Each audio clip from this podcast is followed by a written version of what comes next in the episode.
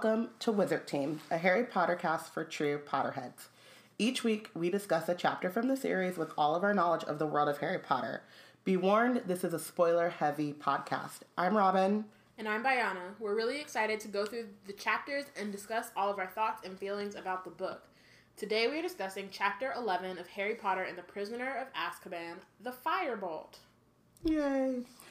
We have some announcements and reminders. We want this podcast to be interactive and want to know your thoughts. So please feel free to tweet along with us. Use the hashtag WizardTeam on Twitter to follow along. Have you ever wondered what it would be like to be black at Hogwarts? Do you want to write about it? We are working on a project called Hogwarts BSU, a collection of stories, fan art, etc., illustrating what it would be like to be a black Hogwarts student. If you would like to submit, you can check out um, our website, blackgirlsnerdout.com, for the guidelines. Um, also for examples. Yeah. Um, we have great examples from Tacy Bear, who I just saw, am going to see, hung out with. We had a good time. I have no idea. This is the future. Um, Timey-wimey. Timey-wimey. Um, yeah. I just saw Tacy Bear. Um, Constar24 took over our social media. You know, all these people, you can also see their work from Hogwarts BSU. If you love our blog and you love Wizard Team and you have a few extra galleons lying about, um, you could use those gallons. Gal- gallons? Galleons. Why? Why? You could use those galleons to buy some chocolate frogs, or you could give them to your favorite black Potterheads. Um, consider donating to BGNO. We have a lot of dope things we want to do. We need your help. Um, we just finish doing a lot of cool things. We want to continue to do a lot of cool things. And we have um, really awesome ideas for how we're going to start giving back to our patrons. Um, so if you sign up on Patreon, shout out to Kim Lloyd, our newest patron. Thank you, Kim. Thanks. Um, use a real one. Holy crap. I'm sorry, I just found a bruise. If you, yeah, you can find out all of the ways that we take donations at um, blackgirlsnerdout.com slash donate. um, yeah, we're gonna be in London next week, guys. So you know, drop us a little, Oh drop us a little, my little splash. God. You don't even have to make it rain. Just a little, just a little drizzle. Little drizzle. In our. PayPal account, it would be awesome. like we have tickets to the studio tour. We did that We thing. that. You will be seeing and hearing from us. Um, I've already packed my sock for Dobby because I have no chill. Um, I'm like, you've already started packing for London. God, no, I haven't, but I just know that I'm bringing that you're going to. for Right, Dobby. timey wimey. My bad. You right. You. Yeah. right. I will be. I will. I was sitting here like, really, Robin? Because I will have packed by the Wednesday before. We, no, I won't. I, no, I wouldn't. Mm-mm. She's planning on me. packing a stock for Dobby. I probably won't pack until the day before, so same. Same. it's in my head. it's in my uh, things I would like to do. Right. Anyway, so um, we are going to the studio tour. Like I said, we're going to the play. Um, you guys saw those adorable pictures of Hermione one and two. Um, We all know who's number one. She said it, but I'm not arguing. I ain't sorry. Um, yeah. So yeah, yeah. There's all of these things that we want to do, and a little, a little, you know, coin coinage um would be greatly appreciated. I'm gonna stop talking. This doesn't make any sense. Okay. Um, also, subscribe to our newsletter. Every week we share nerd news and links to what's been going on. So if you want to be in the know, be sure to subscribe. You can go to blackgirlsnerdout.com um, to do so. Follow us at We Black and Nerds, like us at Black Girls Nerd Out. Um, join the Wizard Team Facebook group. We love to hear your theories and thoughts, and um, we we just love to talk about Potter. And when those thoughts and feelings and theories don't fit into 140 characters, we take that conversation off Twitter and onto the Facebook group. Um, it's a closed group, so just you know, send us a quick shout out and ask if you can join. Um, okay, no Potter news because it's timey wimey, but Robin's birthday was last weekend, so you should, if you haven't already, shout her out. Um, I'm old. sure. Um, I'm so old. I might be dead by the time y'all hear this. oh wait, actually, what's actually hilarious is I just said like shout out to Robin's birthday, but that's like in the now and not in the when this episode comes out. Still, it'll be a couple weeks late. You know, just shout her out again. Might as well. I was gonna say, like, we're gonna. I'm gonna have been. Yeah, for a while. Timey Yeah. wimey, man. Oh my god, man! People are so annoying too. You like, like, what are you doing for your birthday? Where are you going? Let's do a birthday dinner. I'm like, uh, why? To celebrate me being one step closer to death? Everyone has a birthday. Though I did get ten percent off of the spa at Leviosa Con. I'm not going to no spa, but I could. You should. I don't like people touching me. Oh, well then you shouldn't. I mean, you could like go chill in like the hot tub or something. Or like, I could. you know what I mean?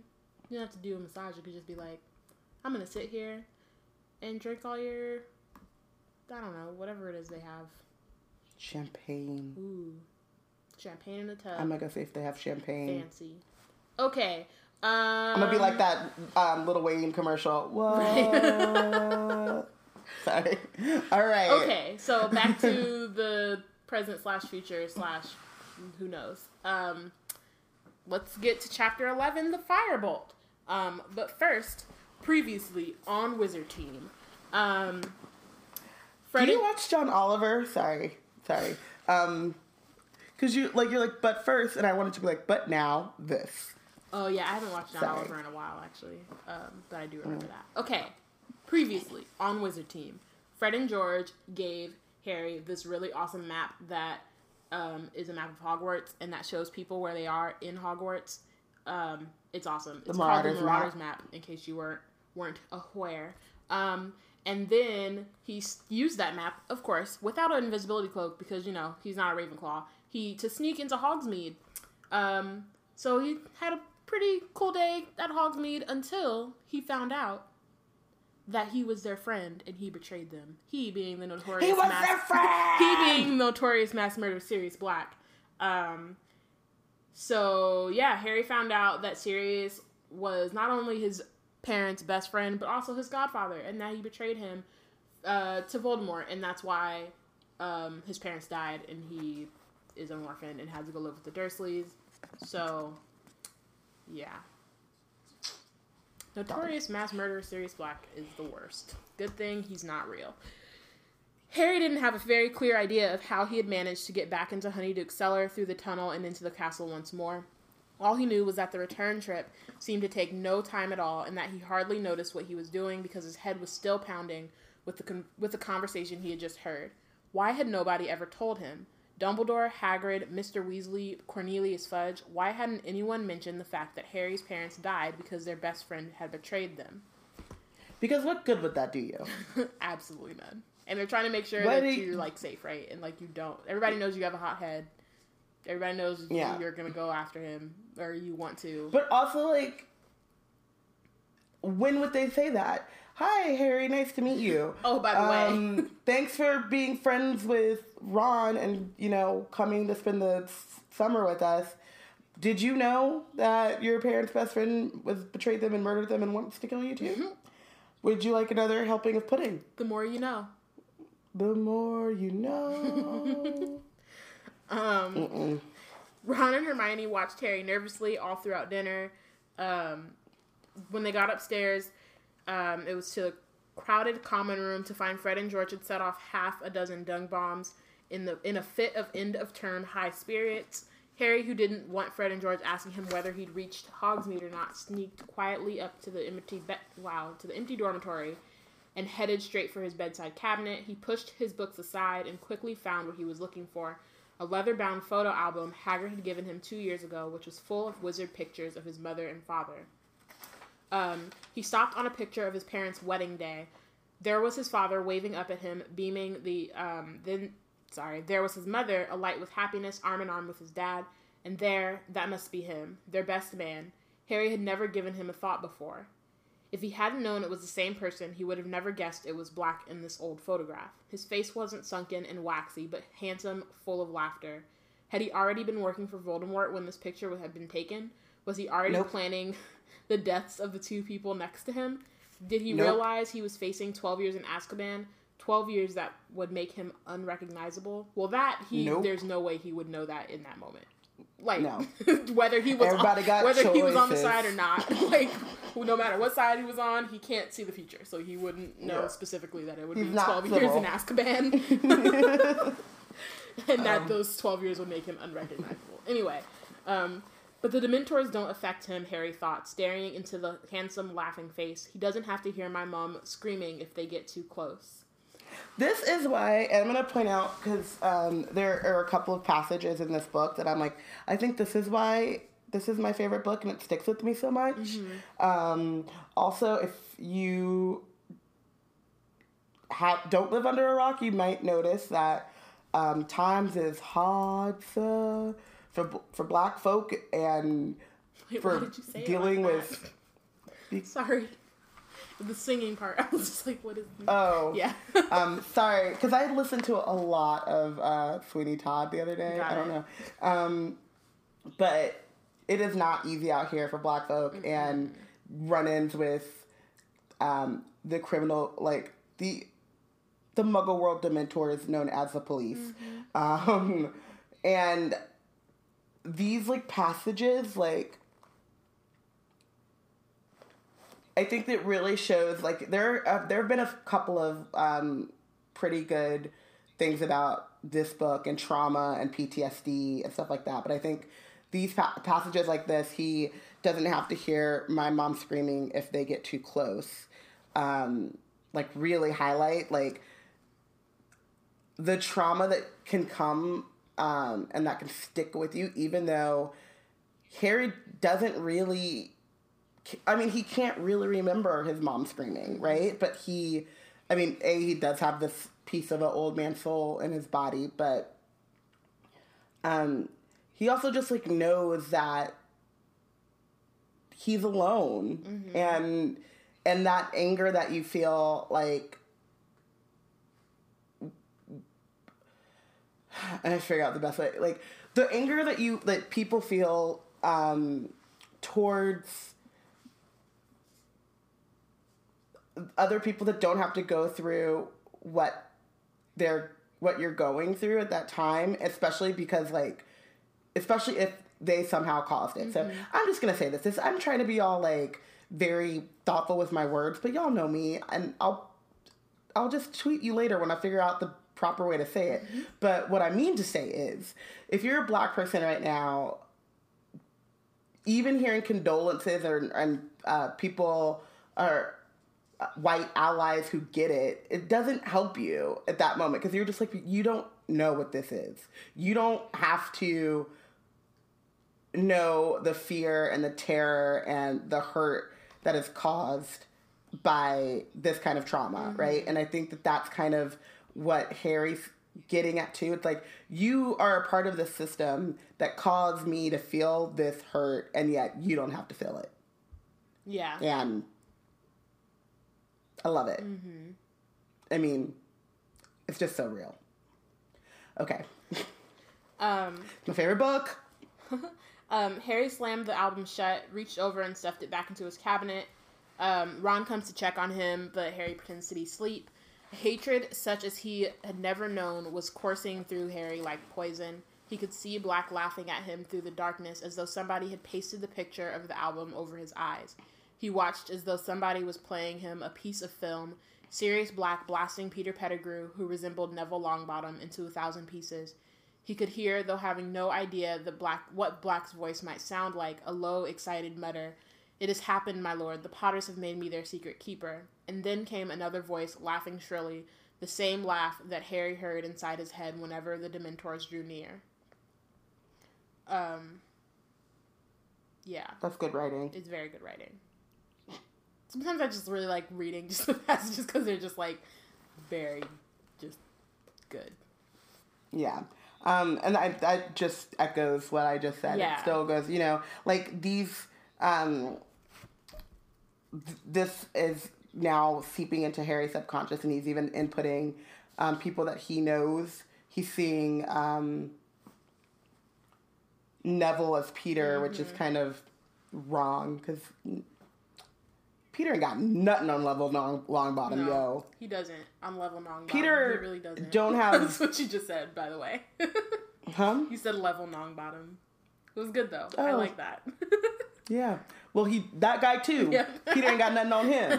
Scabbers ain't shit compared to Neville and Level. Mm-hmm. Is what I said, and I stick by it. And what I'm saying is, in all of Peter's nine fingers and toes, he he ain't got enough nope. of nothing Nada. to even to even speak Neville's name. Mm-hmm. How dare they? But Peter Pettigrew is the Raven-Symoné of the Wizarding world. And I say Ooh. that with a heavy heart. woo. I thought you were gonna do the um, Chance the Rapper lyric. But oh, any Peter anyway. Mm-hmm. Pettigrew could get the pesticide? Any petty Peter Pettigrew could get the pesticide. That is also a thing. Um, so, uh, Harry um, goes down to the dormitory, um, and Ron and Hermione are sitting and waiting for him. Um, the it's the first day of the holiday, so they're the only people in the Yeah. common room. Um, they're It's the next morning, so he Yeah. um, when Ron when he heard Ron come in, he pretended to be asleep, And then- and he stayed like, that way, and still woke up. Like he said, he has a sleepless night and woke up early and Mm-hmm. goes down to the. Yeah, to the common room. Um, and so then Hermione and Ron are just really like worried about him and are trying to tell him. Um, Hermione says, "You mustn't go do some anything stupid." Um, like what said Harry? Like trying to go after Black. Um, so Harry like doesn't say anything. Um, and they're trying. They're like trying to convince him because he's not talking. They're like, "Dude, no, actually, tell me that you're not going to go after him." Um, but he says, and this goes to what your point that you just made. Um, he says, "Do you know what I see and hear every time a Dementor gets too near me? I hear my mom screaming and pleading with Voldemort, and if you'd heard your mom screaming like that, just about to be killed, you wouldn't forget it in a hurry. And if you found out someone who was supposed to be their friend, a friend of hers, betrayed her and sent Voldemort after her." Um. So yeah, just echoing what you're saying, like, and especially the part about like allies and like people who it's like they're sitting here and they're like, well, this isn't the best way to go about this, and you shouldn't do this or whatever. Versus thinking like that's like that's like their go to initially is to Yeah. like like is to kind of like he- you know what I mean, like try to make him stop first. They're trying to like and and I and I get it because they're like his friends. They understand like what where he- what happens with him and like where how his mind like works. Mm-hmm. Um, and and it's it's so, it's sound advice, right? Like Right, and we it's- it's saying good in, advice. in the second, and yeah, it's, it's like you, what are you gonna do against? him. Yeah. Um, but, But it's not what that he- moment, that's not what he needed. He needed them to be Yeah. like, "Are you okay? What's going on?" But like the first thing they say is, first thing says what? Says Harry, you look terrible, and then you really Which don't look well.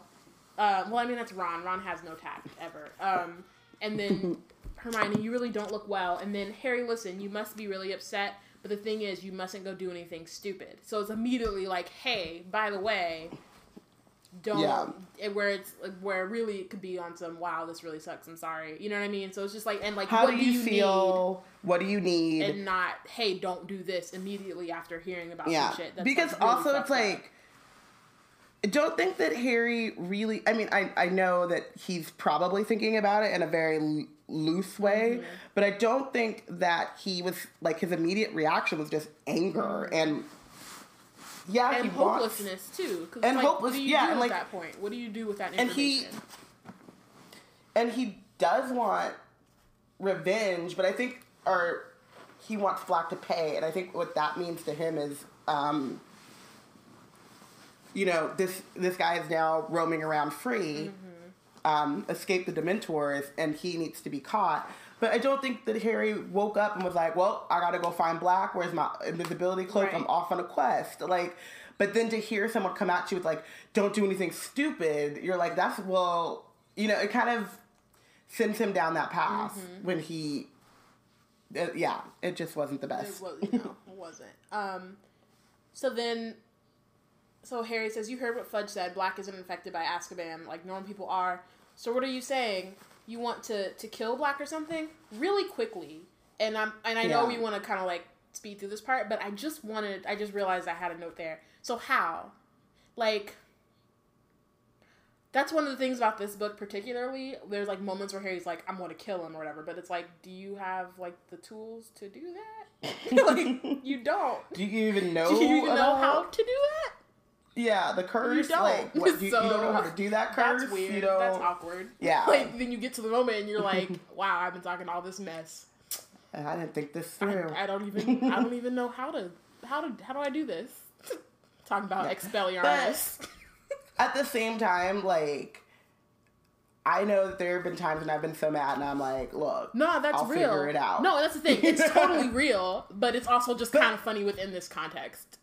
Yeah, Yeah. but then that's the other thing that goes back to what you're saying about how Ron and Hermione should be more thoughtful and need to just listen and be there for him. Mm-hmm. Because I have, I know for sure that I've smooth gone off, not at you, but to you in replace of someone else.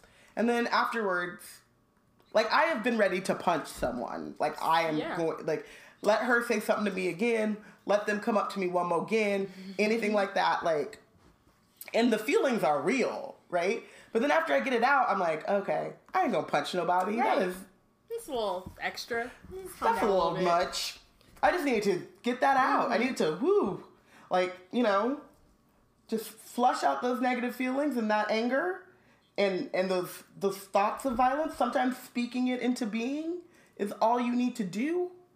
Let him get out his anger, and then once you see him packing his invisibility cloak and, honestly, sneaking out, then you Then, me, sir. then that's when that's when Hermione should come up. Like, okay, well, let's look at this logically. Do you even know how to kill people? Like, Right. like I'm with you, but also I just want to make sure you're thinking this all That- the way through. yes, like- I'm with you, but the But situation also, is fraught. I don't. Do you know how to? I don't know. How, I I haven't even. I know about the the curse, but you don't even know that there are that there is a killing curse. That's awkward. right. I And mean, also- all right, I guess. this is where we got this is where we went before with the ride or die friends like i'm a ride and then we gonna sit down and talk And about this and think this through right Ride and ask questions. That's yes that me. is Just so where are we going? What's happening? Why are we doing this? Okay, is, Is this the best? another Is this way? the best way to go about this? Are you sure? Can we let's let's think about this sure? a second. Let's plan Yeah. it. Let's plan it out. Let's So, let's table um, this for now. Let's schedule it. and i think too like what you what you see here is like um hermione's panicking and she's like don't be silly. Harry doesn't want to kill anyone. Um and i think yeah because ron's like you you're not, you don't want to kill him. Do you, you want to kill black or something? And hermione's like he's not going to kill anyone. Don't be silly. Oh my god.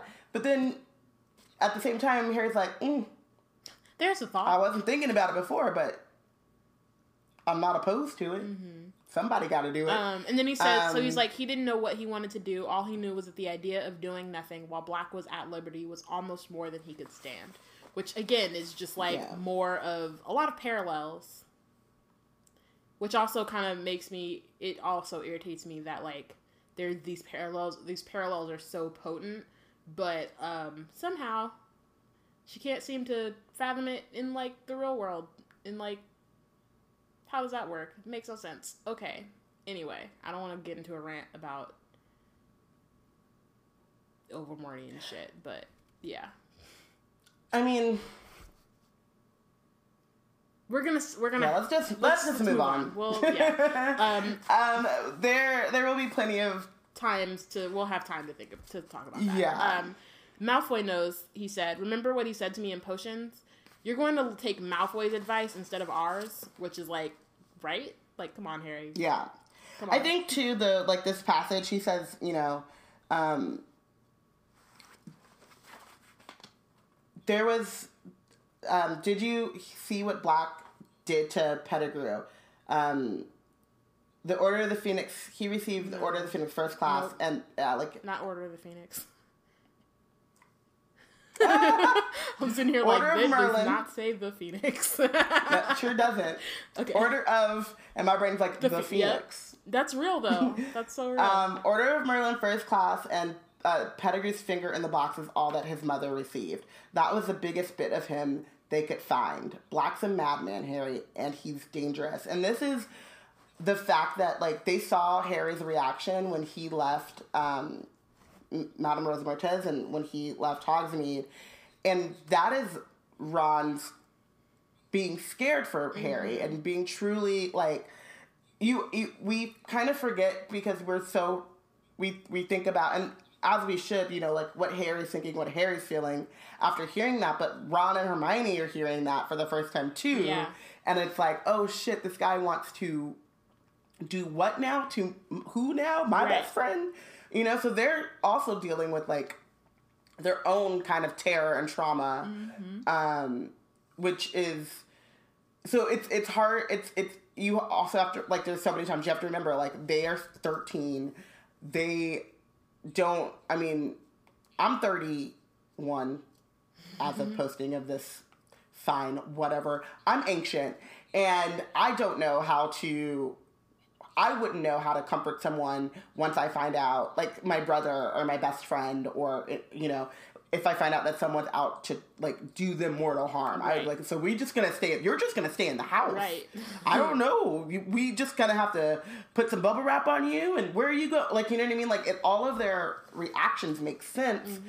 because of what they're facing, but um, you could hear really in that passage that Ron is is worried and scared for yeah. Harry in a way that is it has less to do with um, or not less to do with Harry, but it, it, it's it's separate from just Harry's own worries and fears. Mm-hmm. It's it's it's that's in Ron. Um, my speech. yeah. Um. So yeah. So they're really like trying to now. They're getting like they're getting more worried because it's almost like Harry's getting more worked up, and they're trying to like de-escalate him. So it gets to the point where Hermione is in tears um, Harry, please, please be sensible. Black did a terrible, terrible thing, but don't put yourself in danger. It's what Black wants. Oh, Harry, you'd be playing right into Black's hands if you were, went looking for him. Your mom and dad wouldn't want you to get hurt, would they? They'd never want you to go looking for Black. I'll never know what they'd have wanted because thanks to Black, I've never spoken to them," said Harry shortly. Um, um real quick, mm-hmm. Not to again, but it's like all on my mind and on my TV and on my Twitter stream mm-hmm. right now. But that is completely how I feel when people talk about like what would Martin Luther King do? And I'm like, I don't know because y'all shot him in the fucking face. What would he do? Hmm? Hmm? We will never know that. Because you know Martin Luther King should still be alive. He did not die of natural causes. So keep his name out your mouth right now and let me be angry. And that is literally like how I see Harry's clapback of like, your parents wouldn't want you to do that. Well, maybe they would have because. But they were dead. They got, you don't they, know. They got murdered. So. Yeah. That's awkward. That's what, awkward. What, what, okay then, that's cool. You don't know what my parents would have done. You don't. You didn't know them. You I don't know right. them. So, and why don't we know them? Hmm. The notorious mass murderer. She's doing the emoji, hand on chin, thinking face. The notorious mass murderer Sirius Black is an ass, man. I'm so glad he doesn't exist because I would want to murder him myself. Same. But you know who does exist? Uh, this little thing in Ron's pocket quivering that needs to go the fuck Petty away. Peter Pettigrew that could get the pesticide. That thing needs to go. Um, look, said Ron. It's the holidays. It's nearly Christmas. Let's let's go down and see Hagrid. We haven't visited him for ages. Ages. No, said Hermione quickly. Harry isn't supposed to leave the castle, Ron. Yeah, let's go, said Harry. And I can ask him how come he never mentioned Black when he told me all, when he told me all about my parents. Which is like why again, timeout. So and this is what we were talking about before about like at the beginning about um it not making sense that that would be the first thing you tell someone. So like yeah. he's like when he told me all about my parents. So that was also the first time he ever met you. So he was also telling you about you being you. Uh, yeah, about you. There's Your a lot of information. Story. So then you're on some Oh, and also there's this notorious mass murderer who is the reason why your parents are dead, and he's in Azkaban now, so you don't have to worry about like. On top of being like, hey, you've just been introduced to this really magical place, and like, then you trying to figure out what that's all about. By the way, yeah. there are two there are two mass murderers after you. That's awesome. Congratulations. Welcome to the Wizarding World. Yeah, I feel like that's a lot. That's awkward. And Hagrid wouldn't have done it well either. But I don't think you can and Hagrid do it well. didn't and Hagrid didn't even want to tell, him about Voldemort. Because he's like, he was like, I don't, this isn't, this my, isn't my place. this is above my pay grade. I wasn't. I don't even really know that much. I don't have any. like the vocabulary to even really talk about this. Like, I just, you know, uh, it would be like if Aminatou was like, Robin, explain sex to me. And I'd be like, well, Well. what I can explain to you is that your mama, you just take a right, go up them. St- I don't know, girl. Like, I, what? That's a mama job, Mm-hmm. you know? exactly. Who is, you know, but then also I want, I wrote that this is the start of emo Harry. Oh, it totally is. And, then it just, and then it just gets. Then, he, then we hit the sweet spot in like two years. No. Um, yes. She says sweet spot, I say, ugh, spot. Um, That book is the best. I love that book. I do not particularly love emo Harry, but I will say though, um, there are so many times in this chapter and like the last couple chapters, and that I literally I am like, this don't make no sense, and then I'm like, oh, he's 13 This makes a lot of sense. This reaction actually does make all of the sense. Um, Akira. I was about to say Diana's little sister Akira, but y'all know Akira because that crazy person has already been on this podcast. Um, she has been like working with middle schoolers this summer, and every time she's like, "Bruh," and we're like, "Well, you know, It's that age. It's- it's that age. Can't even get around it. just I even hate me at 13. Like- right." And I was pretty much the same, except I was It- 13. And that shit is And so is everything was terrible. and is the worst. like the worst. So absolute yeah. I like lit- I wrote like, oh my god, the start of emo Harry, and then I have like all these underlines, but then I had to step back a bit and be like, this is when I couldn't spend the night or go to a party or whatever when I was thirteen. I like this was your reaction. yeah, so. His parents are, you know, what I mean? Right. like it's a bit more intense than exactly like what we will see in a couple of pages is that some people need to get perspective and harry's not harry's like right here it's like the, this is a proper reaction. Mm-hmm. And Totally. or at least an understandable reaction. Like this is the same thing when i said like harry you're 13 no one expects you to deal with dementors or be okay with voldemort.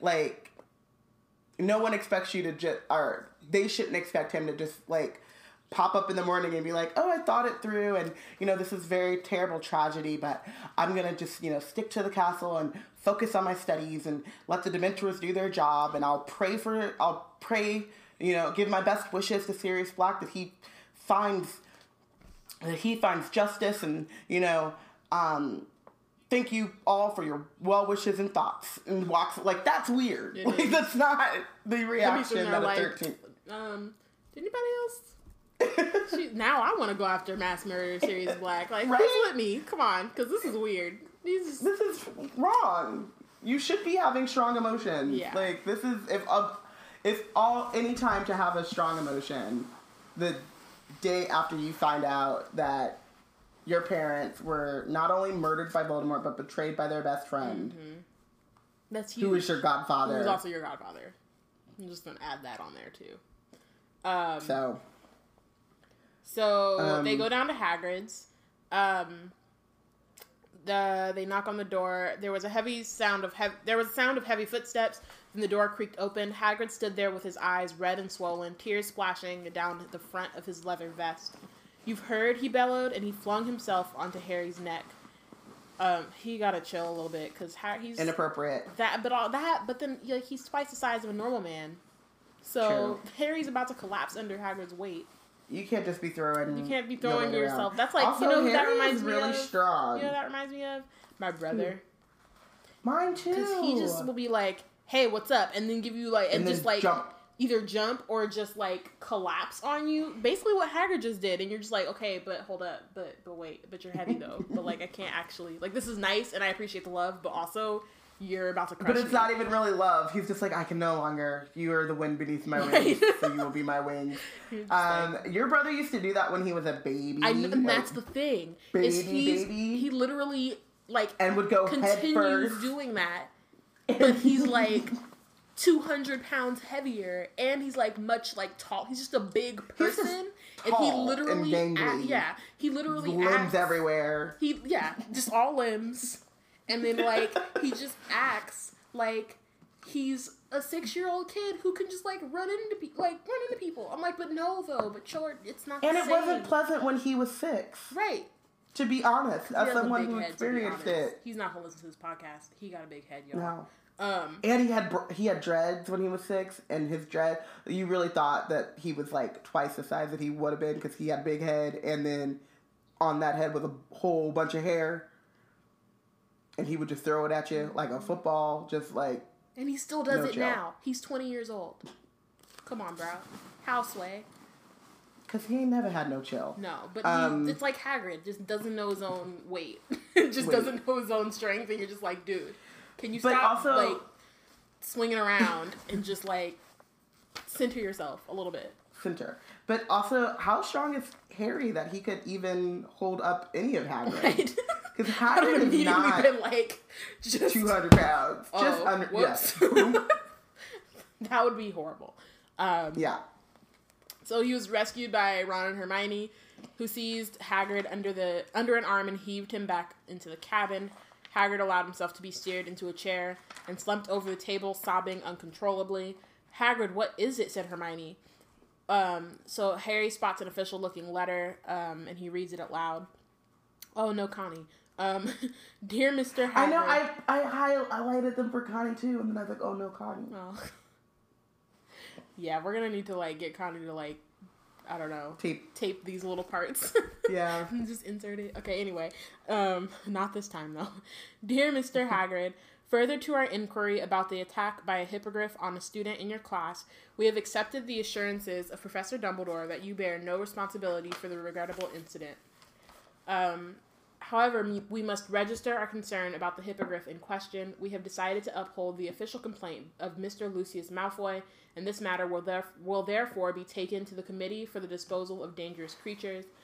The hearing will take place on April 20th, and we ask you to present yourself on and your hippogriff at the committee's offices in London on that date. In the meantime, the hippogriff should be kept tethered and isolated. Yours in fellowship. Um, and then there followed a list of the school governors.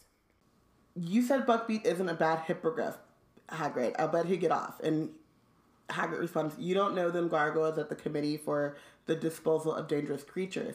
They got it in for interesting animals. He doesn't even say dangerous animals. He says interesting. Um, two things. One, when we talked about the Dementors and what's in their nature or not, you know, and I decided to bench that one rogue Dementor. We talked about the sad Dementor who just wants friends, which you got right. I mean, the good, good Dementor. But yeah, the good Dementor. I Um, do need to write that.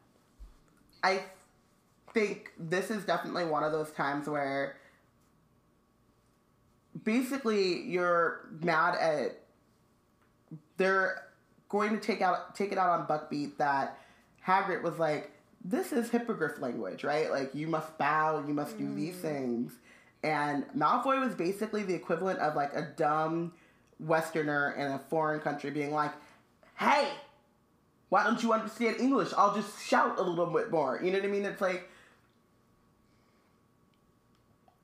Buckbeak is not dangerous. He, if you go, if you, you know, he's a creature. respect on his name. If, exactly, exactly. Pretty much. Put some respect on his name, and And got no like Harry, you'll get nothing but respect back.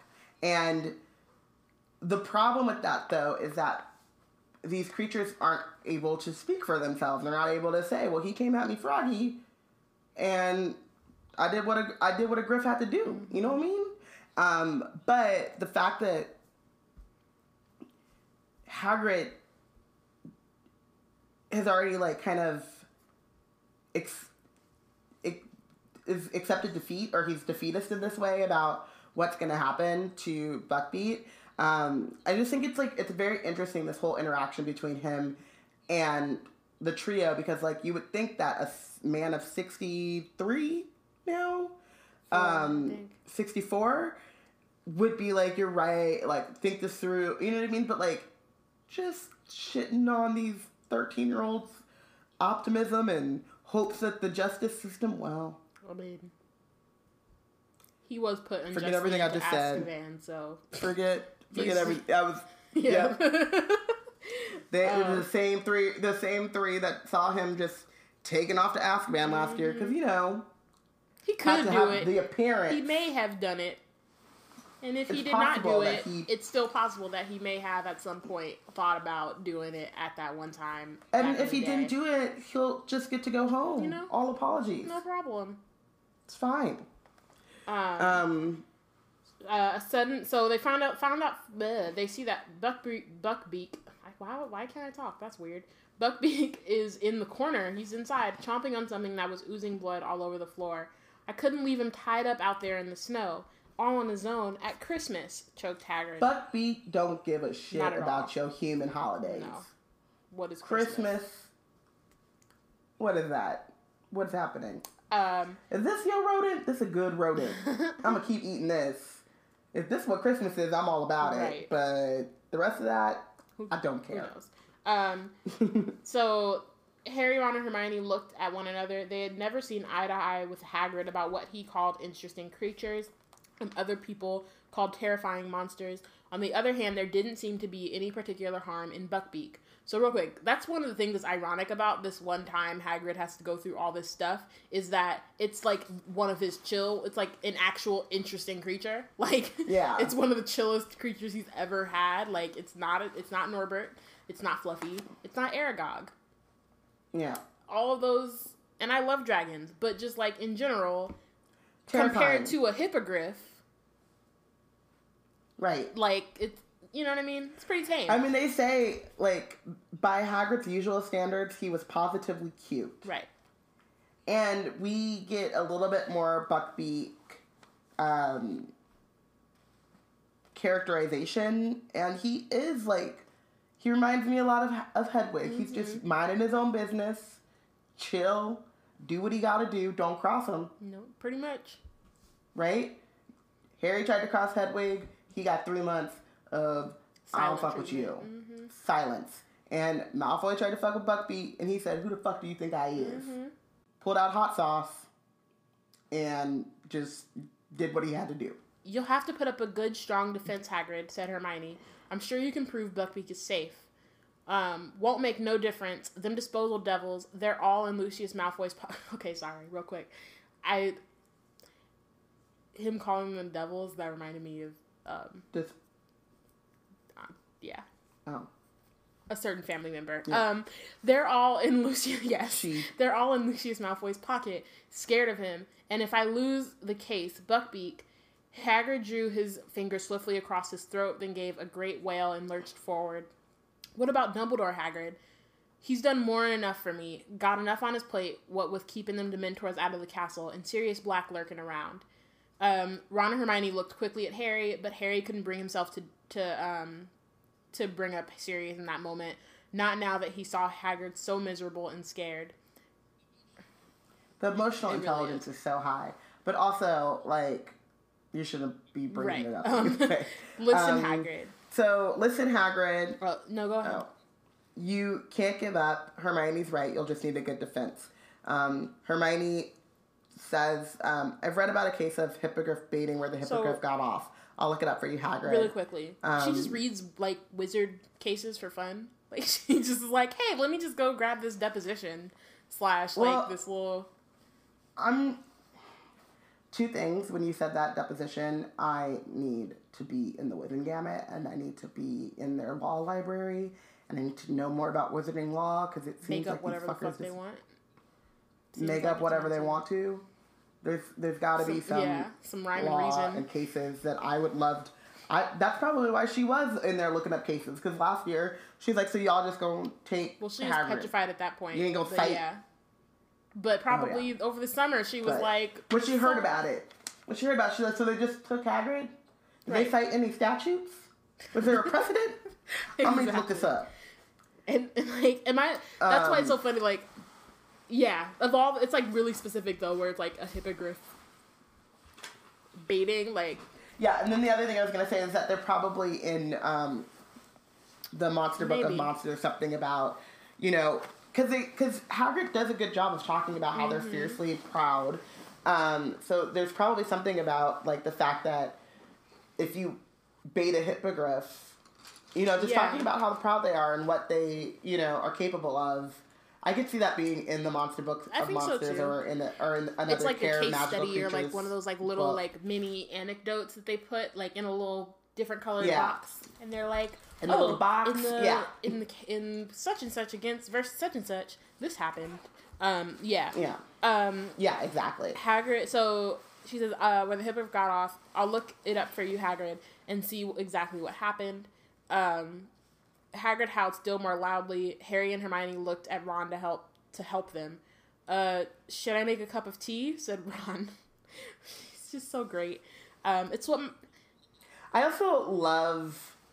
Um, oh yeah, so he says it's what my mom does whenever someone's upset, and I love this because you do kind of revert back to that kind of you know like Ron is such a boy, like in just the way of, and I don't mean this in like a oh, um, but just like oh you're upset and it makes me uncomfortable and I need to like I think in the most um,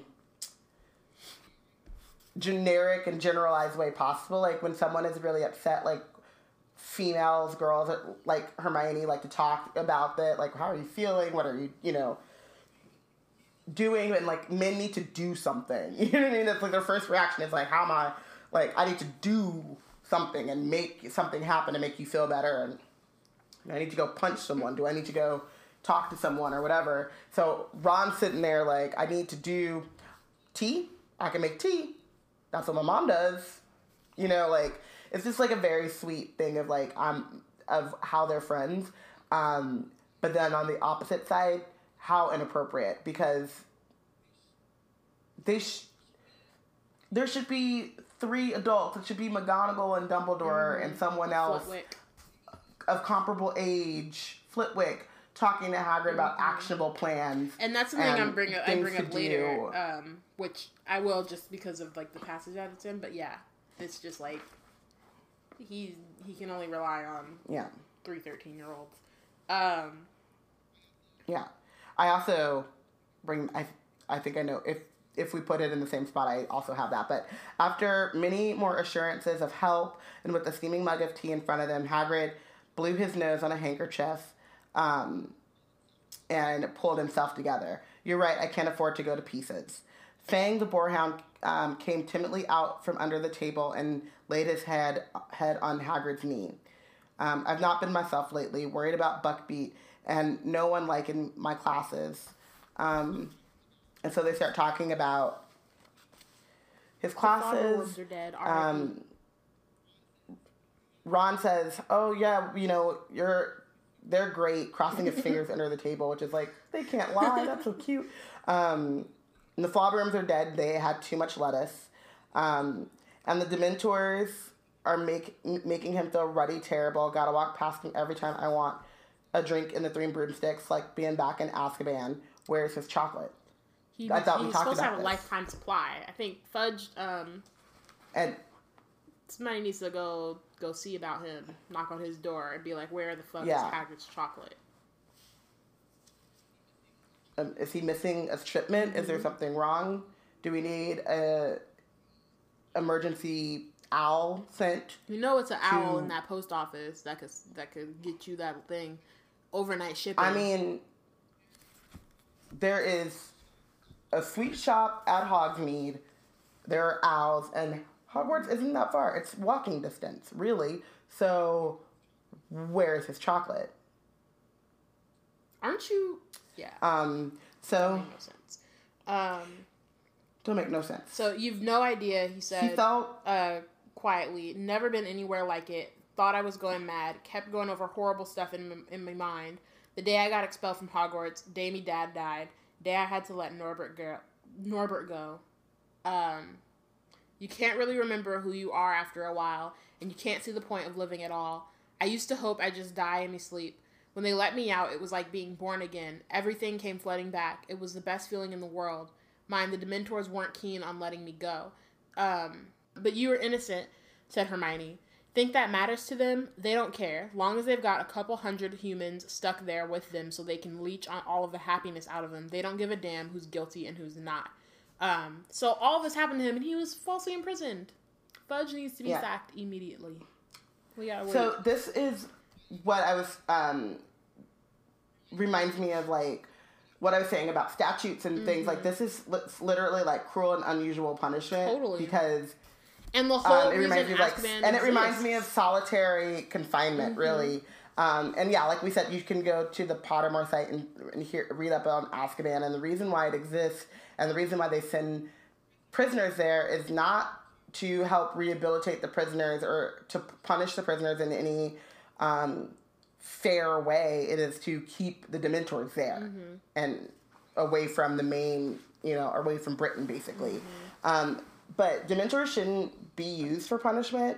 It's very similar to there is a it's an older study um, or experiment, but I think Stanford or something did it where they have put some students. They arbitrarily said like these students are prisoners and these students are prison guards, and like very quickly you could see abuses happening, and um, and it got like really bad that they had to you know. I think I, this is really my brain doesn't work, but um, it's a really famous study. You guys can go look it up. I think it's like the Stanford Prison Study or something like that. Um, but very quickly, like the being set apart and set in power um, automatically makes you just treat people less than hu- human or think that you because you are in power you are, are able to like get away with a lot to treating them in ways that you would never treat anyone else and their humanity just disappears in the face of that. And i think that's very kind of similar to what the the dementors except for the fact that the dementors aren't making a conscious decision to do that right? Like it's it's in their nature that you're a human i'm going to suck the happiness out of you. And so the people who have decided that um, Dementors are going to be the guards, the Azkaban guards, um, don't care enough to think there's no. The idea of being punished for wrongdoing is that you are rehabilitated, right? Or you learn a lesson or whatever. But if you're not doing, if you haven't done anything wrong, if and if the punishment doesn't fit the crime and there's no getting out and there's no ways to change how that works and it's like what are you what is the point after a while Yeah, and I mean that, and then also just thinking about the origins of um, Azkaban, um, and like just you know, just might as well just since we're black and we're in the United States, um, like the origins of um, the police like anti-black racism and or yeah, even just the police. Period. Boom. I was gonna go even further. Just the police, um, and the fact that like literally, so the person who like decided like they found this island and it was infested with dementors and the person who thought like oh hey this will be a great place to put a prison um was like this horrible person and like a part of he i think um it's something Rowle. so Mhm. if you don't know so he's like an ancestor of one of the death It's eaters like a- actually it's not uh, Amycus because that's the no um, that's a Carrow. yeah um so he's a he's an ancestor of a death eater. Um and then yeah so it's like this whole like all this like bigotry and it's like you know i mean basically it's like some tough on crime type shit. And they're like might as well just go put him with the dementors. And then it the ministers of magic let this happen for so long that it becomes ingrained into their society that by the time um somebody diggory um decides that "Mm, maybe we shouldn't do this it's like almost too late yeah and then also and then I think, and I think, then I think he dies too early to do anything. And then after that, they're just like, well, might as well just keep Doing doing, it. it because it works. And also, it was And also so- like the fear, and this is where we get a lot of what um, we see now is like the fear of the backlash of breaking down this system that you've set in Mm-hmm. place that you know is wrong prevents you from doing what's right. Right? Like, well, Mm-hmm. what are we going to do with them if we take away the prisoners? And are they going to come after us? And blah, blah, blah. And it's like, well, you should have thought about that before you set this We're up. putting them there in the Um, first place but that doesn't mean that you, because they could have just left them alone. they could have. totally They, could. someone just because it was this one bigoted ass, like horrible Yeah. person in power, And he just and assumed, thought, "Hey." and he used that as like it was totally like, oh, if we don't put them here, they're gonna come and after your children. You know what I mean? Like it was seriously Mm-hmm. fear tactic. It's oh my god, and yet she can't get. see, We're not going. like we're not going there. Okay. Hagrid was quiet for a moment, um, staring into his tea. Then he said, Thought of just letting Buckbeak go, trying to make him fly away. But how do you explain to a hippogriff it's got to go into hiding? And I'm scared of breaking the law. I don't want to go to Azkaban ever again. Um, so they come, they kind of leave. They go back to um, to Hogwarts, and um, they decide that they're, you know they're gonna help Hagrid win his case against the Committee for Di- Disposable. Wow, the Committee for the Disposal of Dangerous Creatures. Um, so he, Ron, and Hermione go to the, the library the next day and return to the empty common room laden with books that might help prepare a defense for Buckbeak. Um, so really quickly, three they don't have wizard lawyers. Also, okay, I also you can't get better help than three third years, wizard lawyers. My yeah, exact literally, I wrote three. I said three 13 year olds. Do they not have wizard lawyers? high five to us. We are Harry Potter scholars. Yeah. Um, as I told someone this I'm weekend. just like, how? But also, I'm can we like, just point out that it says um, famous cases of marauding beast? That's cute. Our Um, marauders were beasts too when they wanted to be. Anyway, Yeah, they were. Ayo. um, but yeah, no, like it's that's the one. That I'm like, they couldn't be like, hey, you should probably hire somebody. Yeah. No, they're just like, nah, it's cool. We'll just take up this like work that an attorney should be doing, and that you should be getting paid for if you are doing it. And you don't have enough work. You don't. right? It's Christmas. That does not mean anything to Hermione's workload. No, Oh. it doesn't mean anything to him. I just mean like you're doing.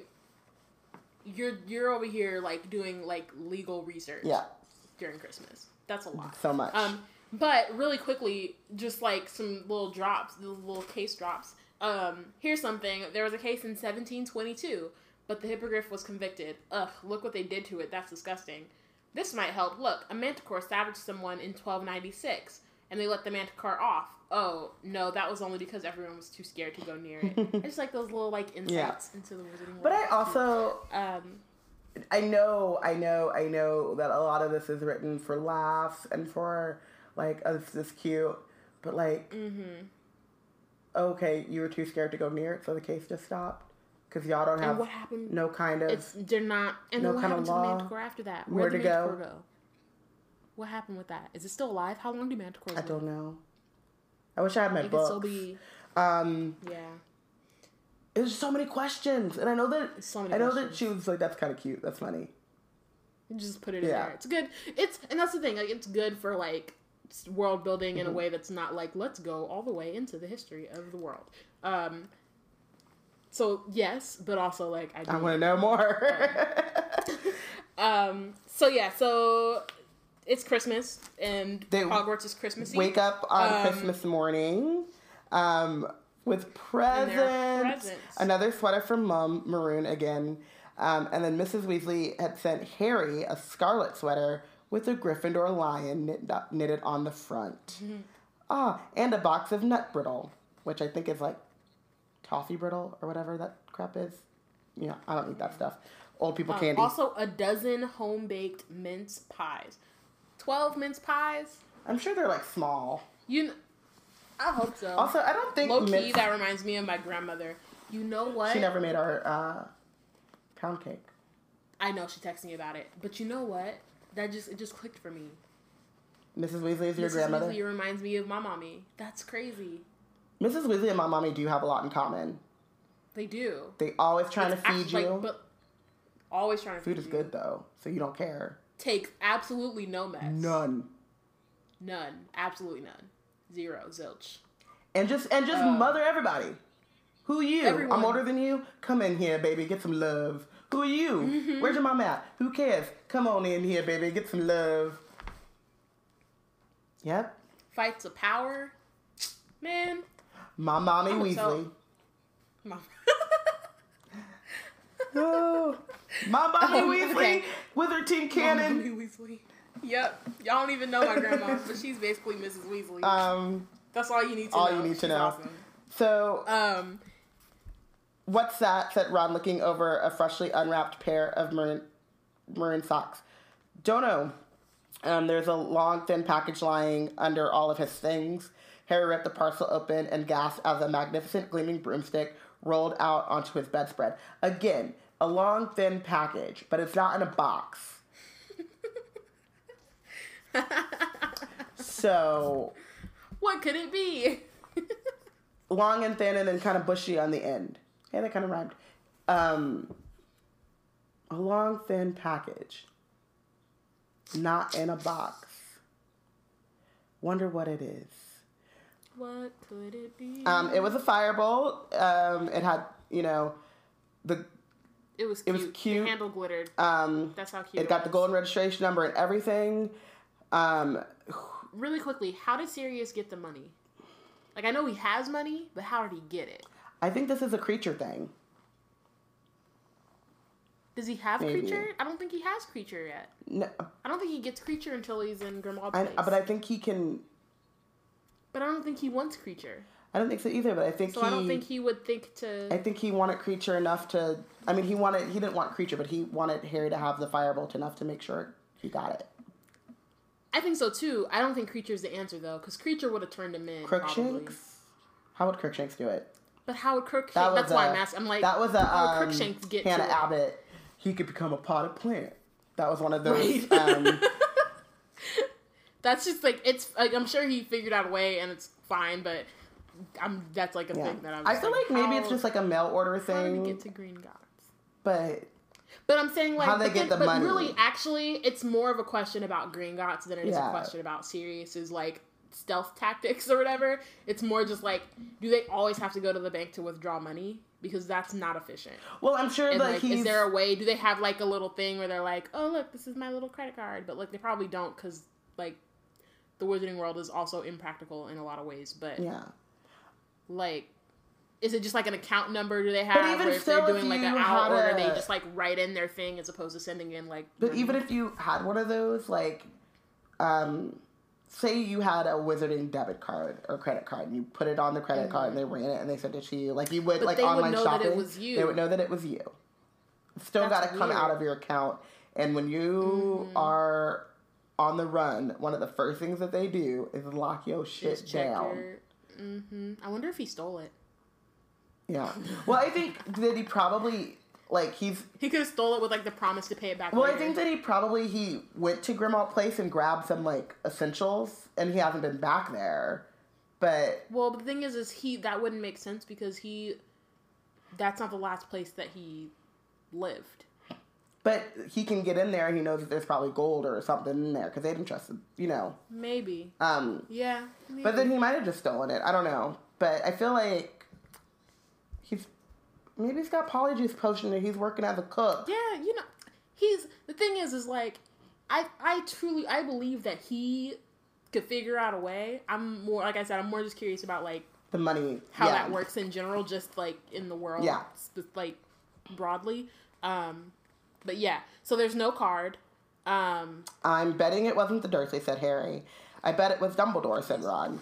Um. He. which is Go ahead.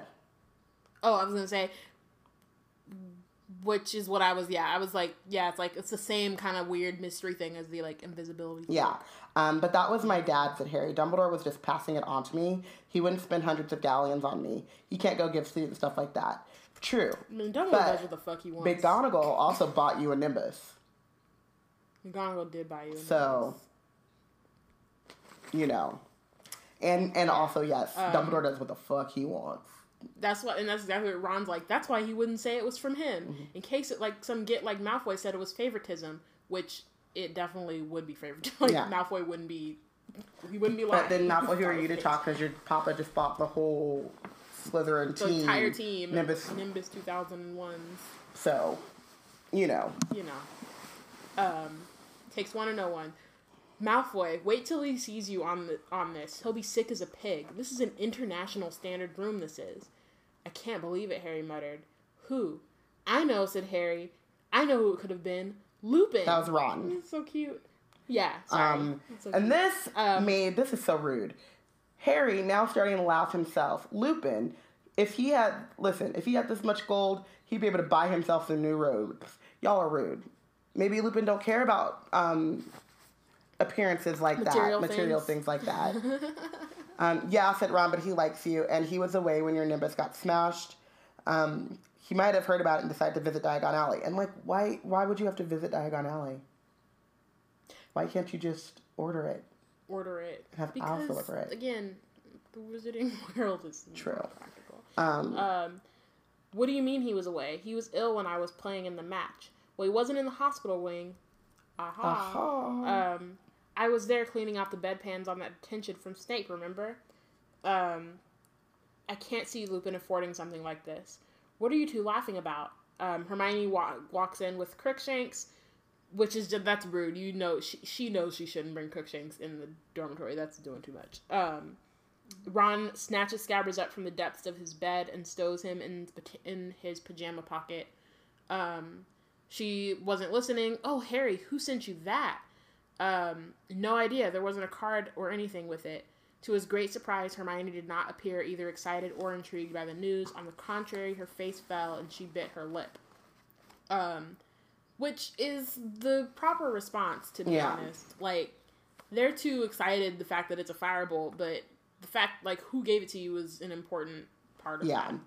Um, So- especially given the fact that there are Dementors all around, what you just found out about notorious mass murderer Sirius Black. Black. Like, there's a lot of Yeah. things. It just, come on. Um, it is a bit odd, isn't it? I mean, it's supposed to be quite a good broom, isn't it? It's the best broom there is, Hermione, said Ron. So it must have been really expensive. Um, who'd send Harry something as expensive as that and not even tell him they'd sent it? Who cares, said Ron. Listen, Harry, can I have a go on it? Can I? I don't think anyone should ride that broom just yet, said Hermione. What do you think Harry's gonna do? Sweep the floor? Which, like, even though he's wrong, that's a good comeback. Um, Um, but before Hermione could answer, Crookshanks sprang from Seamus's bed right at Ron's chest. Get him out of here, Ron bellowed as Crookshanks' claws ripped his pajamas and Scabbers attempted to attempted a wild escape over his shoulders. Ron seized Scabbers by the tail and aimed a misjudged kick at Crookshanks that hit the trunk at the end of Harry's bed. Crookshanks first suddenly stood on end. A shrill, tinny whistling was filling the room. The pocket sneakoscope had become dislodged from Uncle Vernon's old socks and was whirling and gleaming on the floor. I forgot about that. Um, Harry said, I never wear the socks if I can help it. Harry. Now's not the time to talk about your wardrobe. the sneakoscope whirled and whistled in his palm. Crookshanks was hissing and spitting at it. You better get take that cat out of here, Hermione, said Ron furiously. Can't you shut that thing up? He added to Harry as Hermione strode out of the room, Crookshanks' yellow eyes still fixed maliciously on Ron. What is the point of buying Harry the sneakoscope? You're not if you're paying not attention. actually gonna use it or like believe it, Come on. makes no sense. Harry stuffed it, the sneakoscope back in the socks. All he could could be heard now were Ron's stinging, stifled muff, blah blah blah. All that could be heard now were Ron's stifled muffles of pain and rage. Scabbers was huddled in Ron's hands. It had been a while since Harry had seen him out of Ron's pocket. He's not looking too good, is he? Harry said. It's stress. He'd be fine if that big stupid furball left him alone. But Harry remembered what the woman at the magical menagerie had said about rats living only three years. Couldn't help feeling that unless Scabbers had powers he'd never revealed, he'd re- he was reaching the end of his life. And despite Ron's frequent complaints that Scabbers was boring and useless, he was sure Ron would be very miserable if Scabbers died. But we'd That's be just. Ron's characterization in like a nutshell. Also, Yeah. yeah, he'll be fine. We'd He'll be good. We'll, we'll all be, we'll get over it. Totally fine. Totally died, fine you know. Yeah, but this is yeah, like you said, it's it's Ron's characterization in a nutshell. Like he complains about things. Same thing with Hermione. He's complaining about her, but if she goes away, he's up. Then he's he's got questions. Yep. He's like, "What's she doing? What's going on?" Um, Then he's in the street dancing to Usher in the rain. Um, so it's Christmas. Um, so they go down to eat um, at the Great Hall.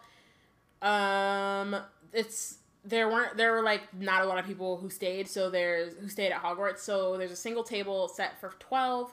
Um, Merry Christmas, said Dumbledore. As there are so few of us, it seemed foolish to use the house tables. Sit down, sit down.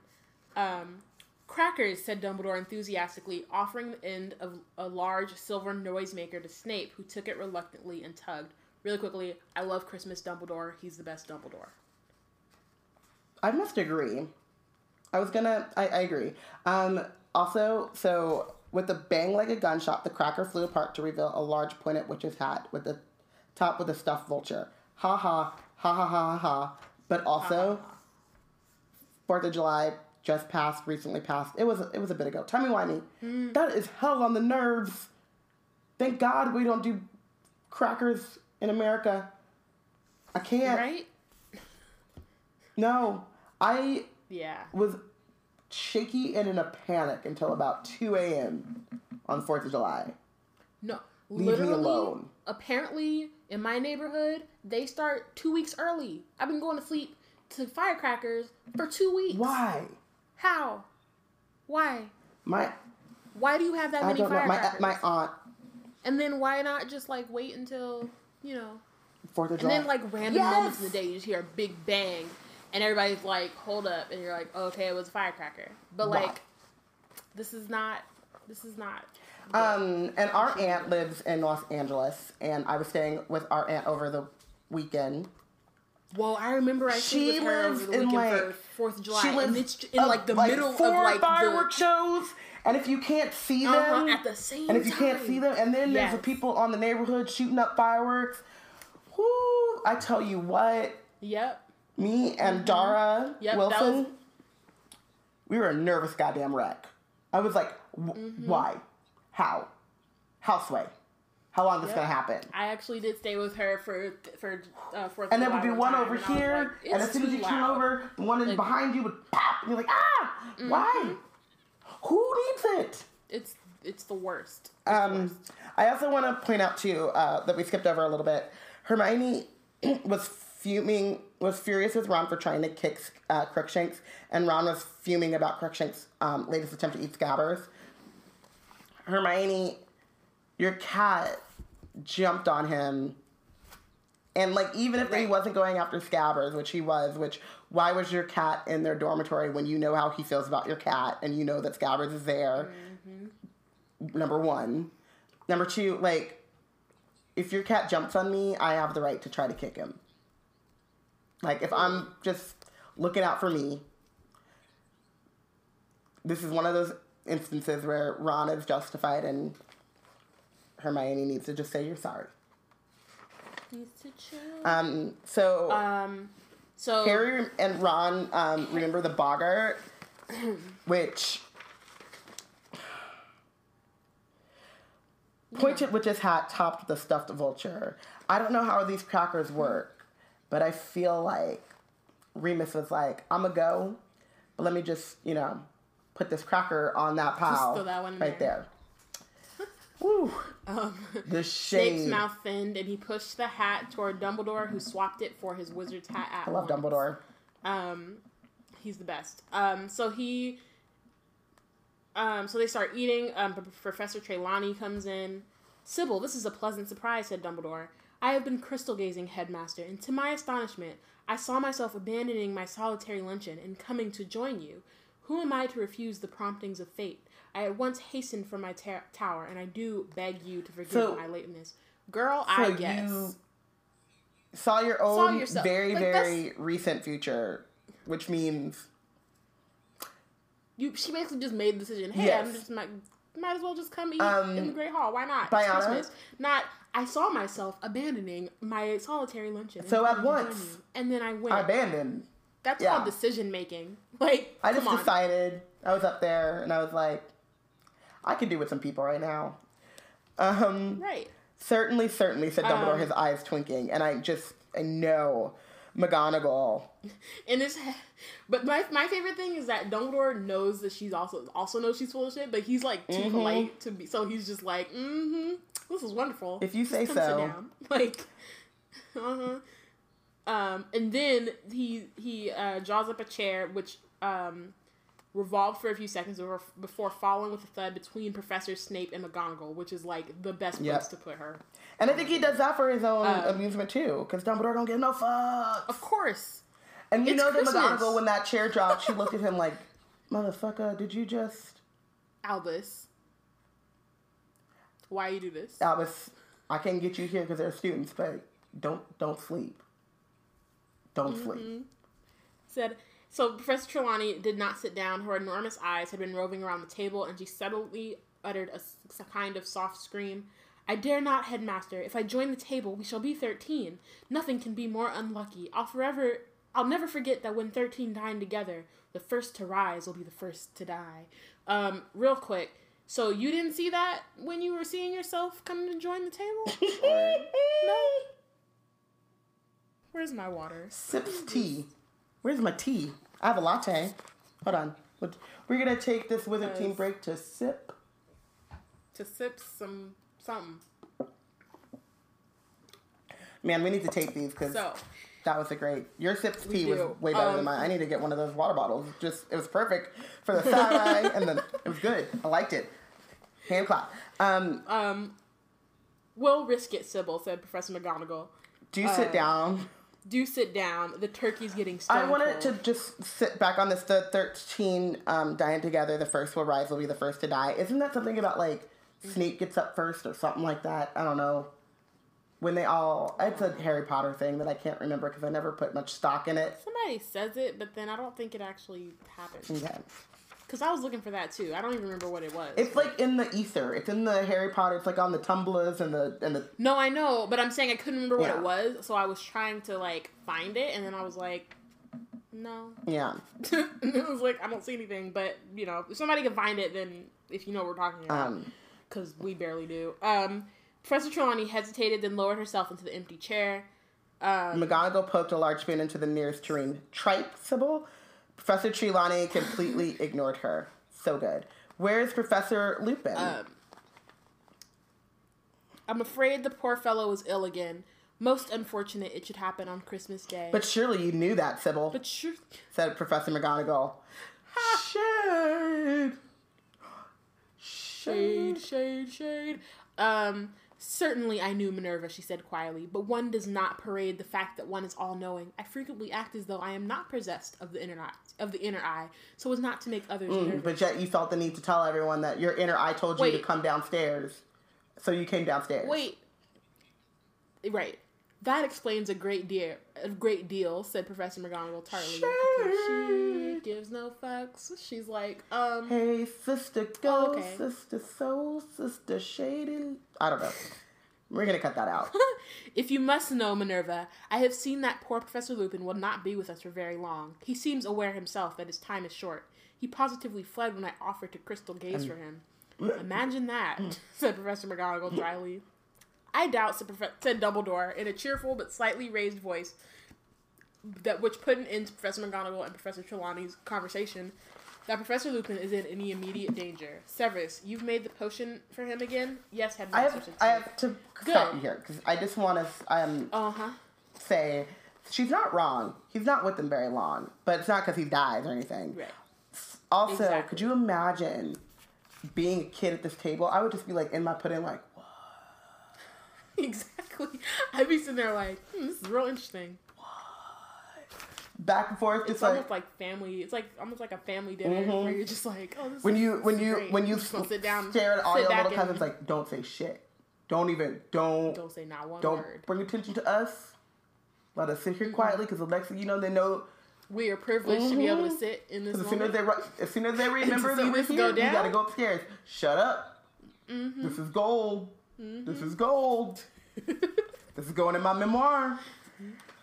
Um, um, good, said Dumbledore. Then he should be up and about in no time. Derek, have you had any of the, these chipolatas? They're excellent. Really, does Dumbledore know every student's name? Because that's That's what I'm dope. thinking. Um, yeah, and is a he went boy. seriously read it being addressed directly by Dumbledore. Um, I, I feel like he probably does, or at least like he think he knows who's too. staying. And there's not that many of them. I think it's like six of them now. So Is this a um, guessing well, game? no, it's just like okay, there's you don't look like a like you don't look like a Jake. Well, You're- we know these three Derek, for right? Sure because they Derek. always in trouble and in my office and on some shit. Um, but let me look Mm-hmm. Exactly. at who who signed up to stay over Christmas and let me look at their faces in the Rolodex of. Do they have like a yearbook?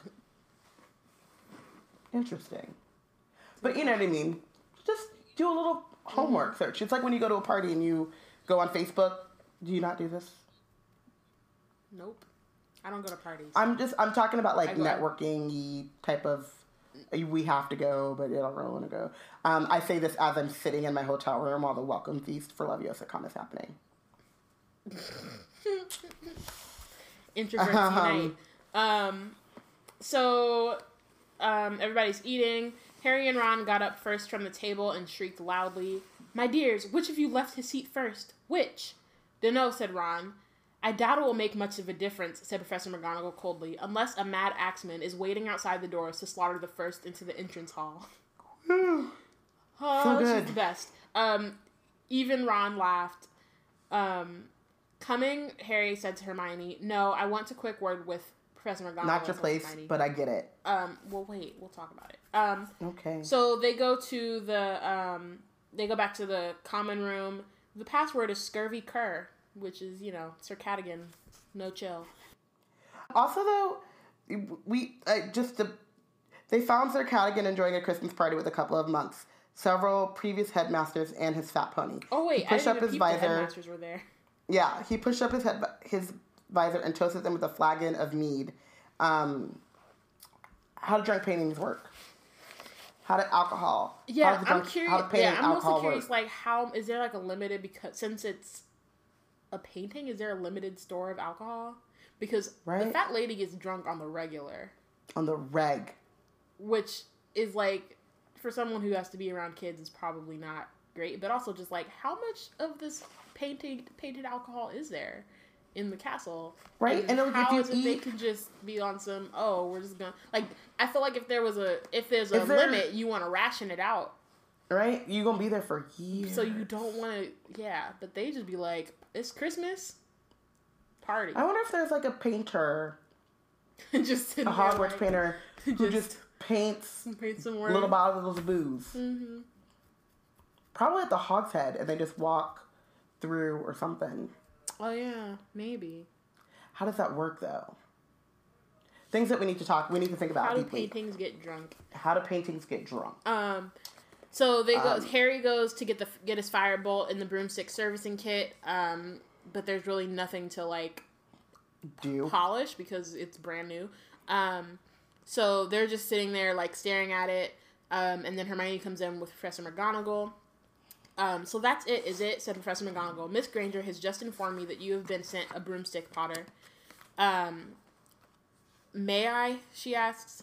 Um, she examines it. Hmm. And there was no note at all, Potter. No card. No message of any kind. No, said Harry blankly. I see. Well, I'm afraid I will have to take this, Potter. What? said Harry, scrambling to his feet. Why? It will need to be checked for jinxes. Of course, I'm no expert, and I dare say Madam Hooch and Professor Flitwick will strip it down. Strip it down, repeated Ron.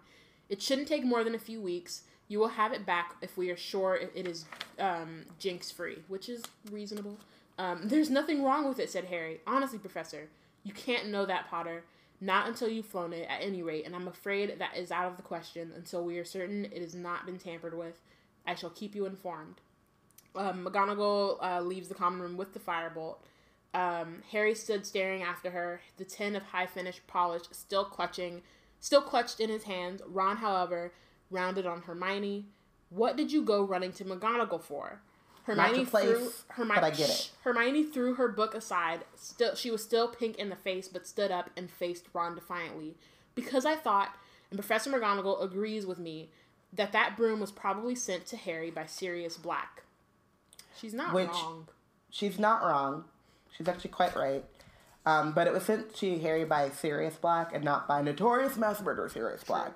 Sure, sure, Also, she should have shared that with Harry and Ron. I don't think She, so. I think that they were too sh- like gung ho about it, and she was trying to be like, "This is kind of weird. You shouldn't be writing it," you know. But she should have just been like, "Hey, y'all don't think that could possibly be So just maybe that she should have said that she should have said it could be Sirius Black before McGonagall. The the thing is, is like, yes, but that wouldn't have changed anything because they're Harry and Ron, and so they still would be like, of course not, Hermione, you're just overreacting. But then as opposed to being when like, you oh, do that's a that, good point. But then when you when you I say think that I she should have told them, "Hey, I'm gonna go tell McGonagall because I'm not safe." So maybe like in Mm-hmm. the way that she did it, she could have been a little bit. She could have finessed it a little bit better. But Yeah. honestly, I don't think she was like. I think that she did what she needed to do. Oh, I totally agree, but I think like the way that she and this is also because and I'm not blaming Hermione, I'm kind of blaming Harry and Ron for this. It's kind of like blaming no. Um but because of who they are and how they reacted, she probably thought like you, like it's useless to even start this fight with them. They're not gonna listen to me. Um, but I need to like make sure that they're like Harry's not going gallivanting on this broom, and even Ron, you know what I mean? Like Ron try to get a ride, take a ride, and fall off or whatever um, on a Jinx broom. But then when she comes in with McGonagall, she like hurries up and like rushes to the side and like um, plants her face in a book, you know, in listening distance, but not oh, like not standing next to McGonagall while she you know confiscates the you know. And I think that like the kind of shirking away from it, it's like you did the right thing and you did the right thing for the right reasons and you should own that like own the fact that you're doing the right thing because the kind of like cowering behind and again they're 13 so you know. But like shirking behind this um, decision it makes you seem guilty. It makes you like if you act shady you know what i mean like but yeah she's not wrong by any means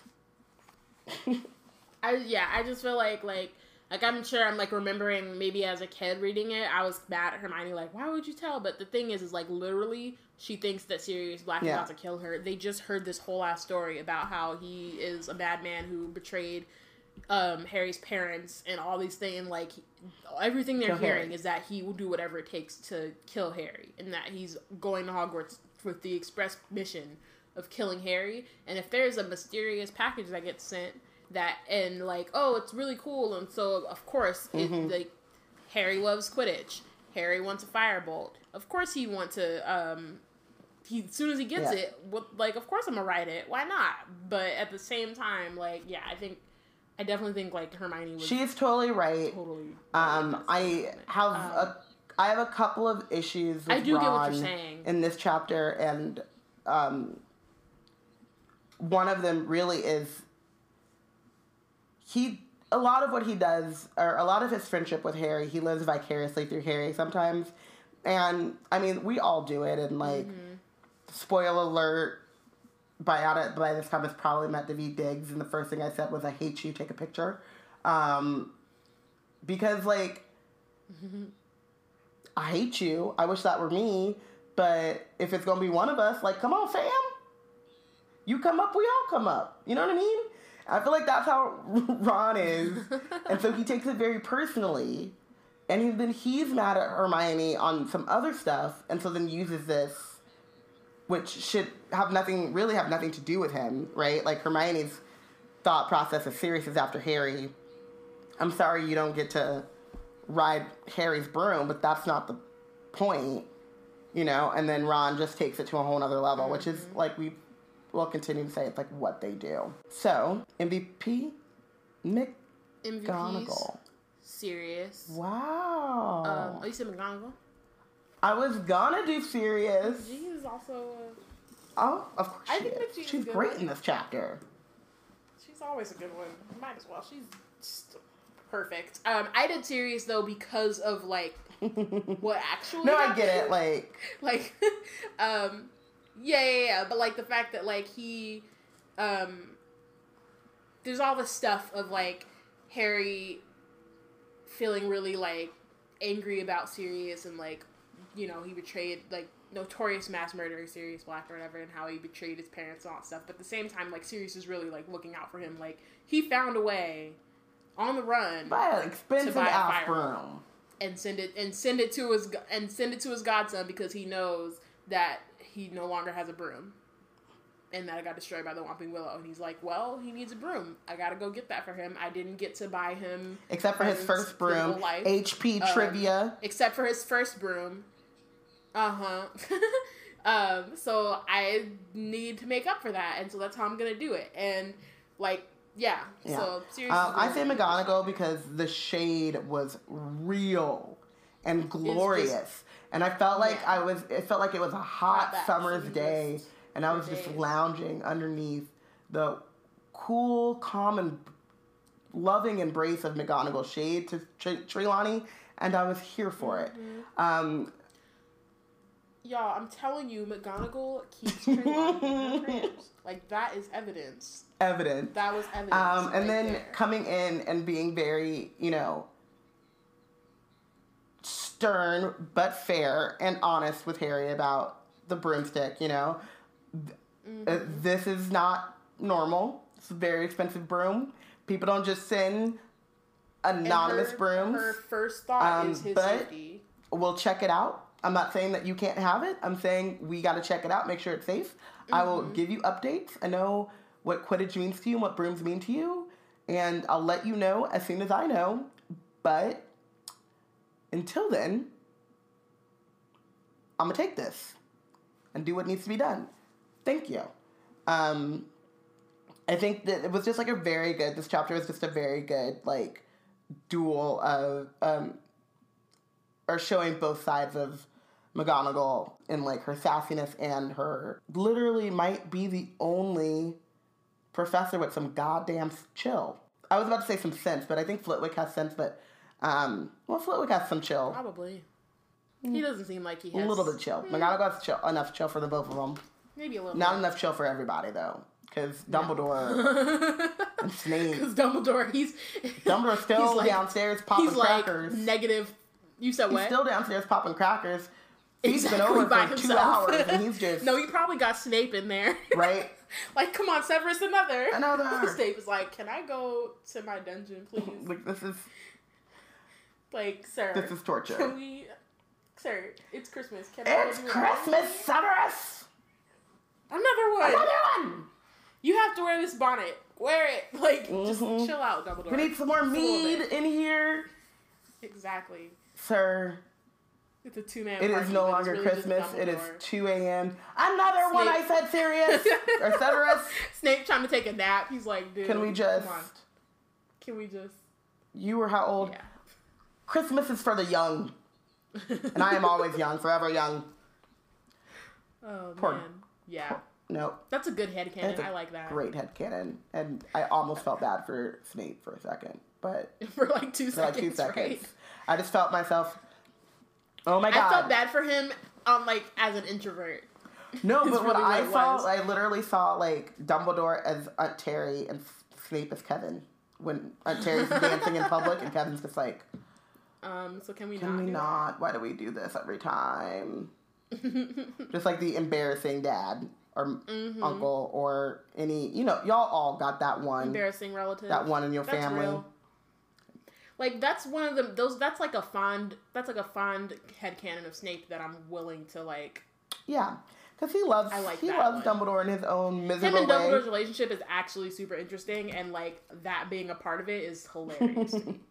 Um, All right, so th- cool. Oh, who's benched? oh yeah, Um, we did not do that. I thought we Scabbers. did. Um, that's valid. I benched the Wizarding Justice System because That's valid as fuck. and should not be fucked up. Could I do that too? Like y'all got The magic, Wizengamot, and you the can't. the Dementors, the Aurors, the ma- Minister of Magic, Y'all got magic, and you can't figure out some an equitable system. the Magical Mayor of justice. The Hogsmeade, fuck? the If magic can't do it, then who can? I mean questions that need answers. It's just ridiculous. The the dude that run the night bus on the third shift when Stan ain't there, like all of them. All of y'all Mm-hmm. need to sit down. The Daily Prophet, the editors, So they just be enabling. enabling. All of them. Got, got Hagrid fucked up going all the way fucked up. all the way fucked and up serious. going Seri- to Hogsmeade. Hagrid Hagrid went for for what like a couple months, right? Mhm. And then now has they Can't have him reliving house. that time. He can't even leave his house to, to do anything, have fun because he got to relive Messing it. up his On- job and then- performance. And then you got Sirius Black over here, twelve whole years. Then doing give his him waiting. one trial. Sorry.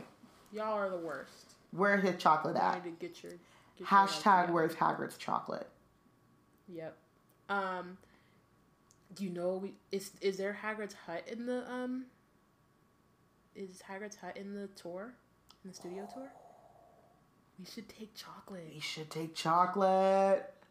It's happening, y'all. We're doing that. It's That's happening. happening. That's awesome. You'll, I'm so glad this is before we get to London, know. so that we know that we'll actually. Do you'll get a picture. We got it. we were just like, we'll do it, and then it's like the last day that we're there. Um, like we're on the plane. Anyway, um, thank you for listening. Next week we will be discussing chapter twelve of Harry Potter and the Prisoner of Azkaban, the Patronus. Oh, the Make sure chapter with the feels. along. Lots and lots of feels. Um, make sure to read and follow along, and let us know who you think is the real MVP and who is benched for this chapter and the next chapter and all of the chapters of Prisoner of Azkaban. We Um, tally you- all of those votes, guys, and um, at the end of the book, we will name who is the real MVP and who is benched for the book. Um, Mm-hmm. Keep in mind that Aunt Marge has a golden bench, Yeah. so there's that. Um, and yes, let us know who you choose. Um, use the hashtag Wizard Team. Add us, We Black and Nerds, on Twitter to cast your vote. Mm-hmm. Do that, do that. Um, Um, yeah, next time you hear from us, we won't, well, I'll be talking like this, governor. oh Tally ho, old London town. Why? Just me and We will be in London. Our voices won't be in London, but we will. just will. me and my wee awesome. laddie, Bayana, and we're taking the to and fro and pop No, toppings the no. bag. No, Feed Don't- the don't do that. birds, toppings don't the do that. bag. don't do that. I need a, I need a David Tennant face or something. Just don't, Cheerio, don't do it. cheerio, cheers, Okay. ciao. Bye. I think, I think we should, we should end it there. We should just. Me shut old that China. How about no?